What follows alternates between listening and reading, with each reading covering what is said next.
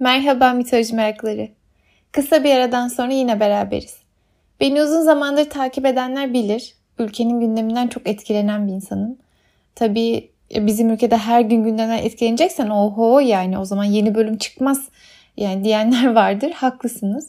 O yüzden çoğu şeyi zaten kendi içimde yaşıyorum. Podcast'te yansıtmıyorum. Ama şu an hala devam eden orman yangınlarını, Batı Karadeniz'deki seli, ölümleri görünce gerçekten çok üzülüyorum. Yani yeni bölüm kaydetmeye elim gitmiyor aslında. Hepimizin başı sağ olsun. Artık bir afete daha hazırlıksız yakalanmadığımız, bir tek canı dahi feda etmediğimiz günlerin gelmesini diliyorum. Ama ben de sonuçta burada yeni bölüm bekleyenlere karşı sorumluluk hissediyorum. O yüzden artık kayıt yapmaya karar verdim. Hem benim de biraz modum değişir. Bu arada Instagram'da ve Discord'da duyurdum. Temmuz ayı Patreon desteklerini bu yangınlarda zarar gören hayvanları kurtaran Haytap adlı derneğe başladım. E, çorbada azıcık tuzumuz olsun. Bu yüzden Patreon'dan beni destekleyen Berk Cebeci, Funda Torun ve Konyalı Recep'e çok teşekkür ederim. Patreon'dan beni desteklemek isterseniz girip inceleyebilirsiniz. Orada Hermes, Kirke, Zeus ve Atlas gibi bağış yapabileceğiniz çeşitli kategoriler var. Ve benim de her kategoriye sağladığım bazı bonuslar var. Aylık ekstra bölüm ya da birebir mitolojik sohbet gibi. Mesela bugüne kadar Patreon destekçilerime özel yaptığım bölümlerde Zagreus, Athena ve Leto'yu anlattım. Şimdi gelelim bu bölümdeki konumuza. Demeter. Hesiodus Teogoni'de ondan şöyle bahseder. Zeus ile birleşmesinden Persefon doğmuştur. Demeter'in yatağına girdi Zeus. Canlıları doyuran tarlalar tanrıçısının. Akkollu Persefoni'yi doğurdu Demeter. Yeraltı tanrısı Aidonus yani Hades kaçırdı onun anasının koynundan ve bilge Zeus bıraktı kızını ona. Bu bölümde Demeter'i konuşacağız çünkü gündemden dolayı doğa ile ilgili bir olay konuşalım istedim. E, orman tanrısı Pan daha uyumlu olurdu diyenler çıkabilir. Biliyorum çok uzun zamandır bekliyorsunuz ama Demeter'in olayları bence hislerimize tercüman olabilir. Bu bölümde adını sıklıkla duyacağınız karakterler Demeter, Zeus, Demofon ve Erisiktion.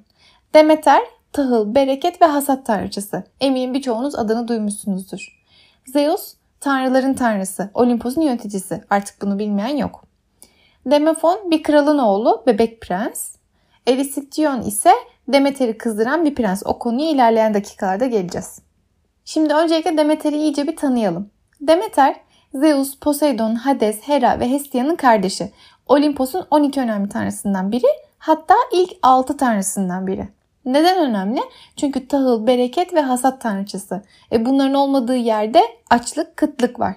O yüzden antik Yunanlar Demeter'i çok sever, ona çok değer verirlermiş. Kendilerine verdiği yiyeceklerden ötürü ona hep minnettarlarmış.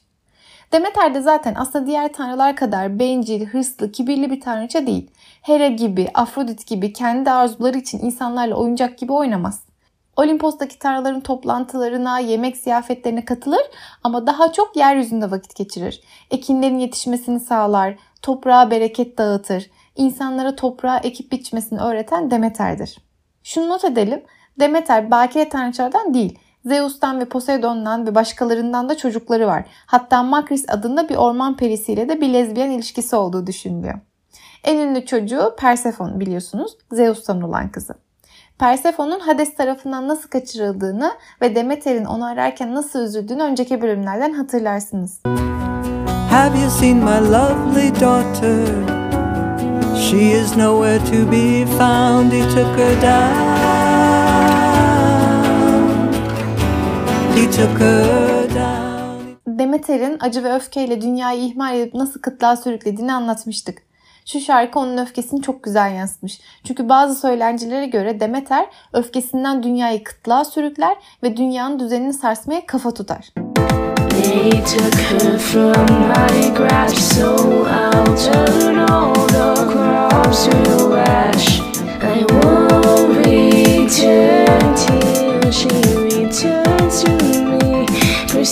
They. Bu hikaye bize doğanın canı yandığında öcünün nasıl fena olacağını hep hatırlatmalı aslında değil mi? Ama Demeter genelde insanlara yardım etmeyi seven, iyi niyetli bir tanrıçadır. Sadece kendisine ve doğaya saygısızlık edenleri ya da kendisiyle alay edenleri cezalandırır. Şimdi Demeter'in Erisiktion'la olan hikayesine bakalım.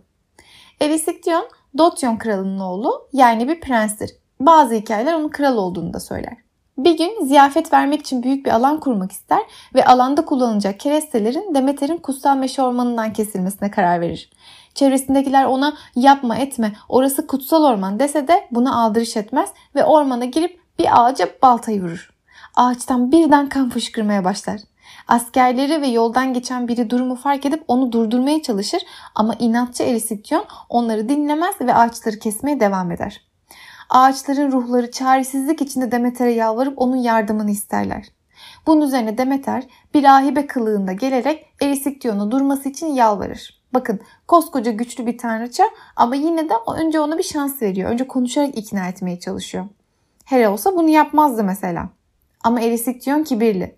Ben prensim, sıradan bir rahibenin lafıyla mı kararımdan döneceğim diye düşünüp umursamaz. Demeter sesini biraz daha yükselterek ona derhal oradan gitmesini emreder ama Erisiktion kendisine çıkışan bu rahibe sinirlenip onu baltasıyla tehdit eder. Demeter de ona işine devam et zira o şölen alanına ihtiyacın olacak diyerek oradan uzaklaşır ve onu cezalandırmak için gidip Peina yani açlıktan yardım ister. Açlık Erisiktion'un peşine düşer ve onu bulduğunda lanetler. Artık bundan sonra Erisiktion ne kadar yerse yesin açlık duymaya devam edecektir. Bu öyle korkunç bir lanettir ki Erisiktion yer yer bir türlü doymaz. Koskoca prens meteliksiz kalana dek tüm servetini yiyeceği harcamasına rağmen yine de doymak bilmez. En son kızı ona yiyecek bulabilmek için kendisini esir pazarında satar. Yine de nafile. Erisiktion açlıktan kendi bacaklarını yer. Daha sonra yine o korkunç açlık hissiyle kendini yiye yiye ölür. Bu benim mitolojide en çok içimin yağlarını eriten cezalardan biri. Aç gözlü bir yönetici zaten her şeyi var. Yine de sırf kendine ziyafet vermek için ağaçları kesiyor ve en son kendi sonunu getiriyor. Tevfik Fikret'in böyle durumlar için yazdığı Hanı Yağma diye çok sevdiğim bir şiiri var. Rahmetli Cem Karaca seslendirmişti. Onu dinletmek istedim size. Yiyin efendiler yiyin. Bu iştahların sofra sizin. Doyuncaya, tıksırıncaya, patlayıncaya kadar yiyin. Yiyin efendiler yiyin. Bir de Demeter ve Persefone denince akla gelmesi gereken antik Yunan'da yapılan Eleusis ayinleri var. Aslında bu ayinlerde birçok tanrının adının geçtiği olur ama asıl olarak Demeter ve Persefone adanmıştır. Önce Eleusis ayinleri nasıl ortaya çıkmış onun hikayesine bakalım. Hatırlarsınız Hades ve Persephone'u kaçırdığında Demeter kızını ararken perişan olmuştu. O böyle per perişan her yerde dolaşıp kızını ararken bazı yerlerde denk geldiği insanlar tarafından çok iyi karşılanır, bazı yerlerde ise alaya alınır. E, az önce gördünüz Demeter iyi niyetli anaç bir tanrıça ama tersi de pis. Tüm yeryüzünde Persephone'u ararken yaşadığı çok olay var. Tabi Demeter tedbirli kıyafet dolaşır yani kılık değiştirir. Tanrıça haliyle dolaşmaz. Mesela bir gün çok susadığını gören Misme diye bir kadın onu evine alıp ona su ikram eder. Demeter suyu bir hamlede içince kadının ergen oğlu o kadar susadıysan kurnadan iç diye onunla alay eder. Kurna ne biliyorsunuz. Hani hamamlarda musluğun altında suyun biriktiği yuvarlak yer var ya ona kurna deniyor. Çocuk böyle alay edince Demeter sinirlenir ve onu kertenkeleye dönüştürür. Bu kadar doğaüstü olmasa da Anadolu'da buna çok benzeyen hikayeler var ben annemden çok duydum zamanında. İşte bir gün birinin kapısına çok aç biri gelmiş de kapıdan kovmuşlar. Sonra birden her şeylerini kaybedip iflas etmişler. Ya da bir gün yoksul bir evin kapısına çok aç biri gelmiş. Evdeki kuru ekmeği paylaşmışlar ve sonra birdenbire bolluğa kavuşmuşlar, zengin olmuşlar filan. E, bizde bu hikayeler genelde Hazreti Hızır'a atfedilir. Antik Yunan'da da işte Demeter'in buna benzer hikayeleri var. Bir gün Demeter kızını bulamadığı için yine böyle üzgün üzgün dolaşırken Eloisis'e gider. Ve Kral Seleus'un kızlarından biri ona acır ve onu saraya alır. Ona sarayda çok iyi davranırlar ve onu hizmetkarlar arasına alırlar. Yani ona sarayda iş verirler. Hatta kraliçe ondan oğlu Demofon'un süt annesi olmasını ister. Demeter Demofon'u emzirirken çocukla bağ kurar ve onu gizlice ölümsüz yapmaya karar verir. Bunun için gündüzleri onu gizlice ambrosia yani tanrıların yiyecekleriyle besler. Geceleri de ölümsüzlüğünü yok etmek için onu ateşe fırlatır. Yalnız bir gece kraliçe birden gelip oğlunu ateşte görünce tabi dehşete kapılır ve bağırmaya başlar. Bunun üzerine Demeter çocuğu ateşten alır ve tanrıça kimliğine bürünür çocuğu ölümsüz yapmaya çalıştığını ama annesi yüzünden şimdi çocuğun ölümlü kalacağını açıklar. Sonra da bana bir tapınak yapın, tapınakta adıma şöyle şöyle ayinler düzenleyin diye halka kendisine tapmayı öğretir. İşte bu olaydan Eleusis ayinleri doğar. Bu ayinlere sonradan Eleusis gizemleri de denmiş. Çünkü aslında bu ayinlerde ne yapıldığı hala tam olarak çözülememiş. Aslında Eleusis Demeter'in Persephone'un yasını tuttuğu yer olduğu için onlar kavuştuktan sonra yeryüzünde tekrar ekinler yetişmeye başladığı için bu ayinler harman ve hasat zamanlarında yapılan kutlamalarmış. Genel olarak böyle biliniyor ama detayı çok bilinmiyor. Çünkü zamanında adeta gizli bir din kurmuş gibi davranmışlar ve sadece bu gizli dinin kurallarını bilen kişilerin ayinine katılmasına izin vermişler. Katılanlar da gizlilik yemin etmişler. Bu arada katılım şartları da var. Mesela kan dökmüş biri ayinlere katılamazmış. Ama başka dinler tarafından dışlanan kadın ve kölelerin katılmasına izin verilirmiş. Sonuçta anlıyoruz ki bu ayinlerde edilen gizlilik yeminlerinin hakkı verilmiş ki hala şu an gizemler tam olarak çözülemiyor. Kapatmadan birkaç not bırakalım. Demeter'in adı toprak ana anlamına gelir. Bakınız yine Gaia'nın devamını ondan sonra gelen tanrıçalarda görüyoruz. Yani Demeter Kibele'ye de benziyor, Gaia'ya da. Ama karıştırmayalım. Gaia toprağın ta kendisi yani bastığınız toprak Gaia. Mitoloji diyor ki toprağın kendisi zaten bir tanrıça, büyük bir yaratıcı güç. Demeter o yaratıcı gücün üstündeki bitkilerden meyvelerden sorumlu olan daha alt bir tanrıça aslında. Demeter genelde sarışın ve örgülü saçlı tanrıça olarak tasvir edilir. Elinde bir meşale, buğday demetleri ya da gelincikle gösterilir. Turna kuşu ve yılan da önemli hayvanlarındandır. Söylenceye göre Roma Cumhuriyeti ilk kurulduğunda Etrüskler diye bilinen bir halk Roma'ya saldırınca kıtlık yaşanmış. Romalılar da ne yapsak ne yapsak diye araştırmışlar. Yunanların Demeter'ini öğrenince kendileri de onu Seres diye adlandırıp ona tapınmışlar.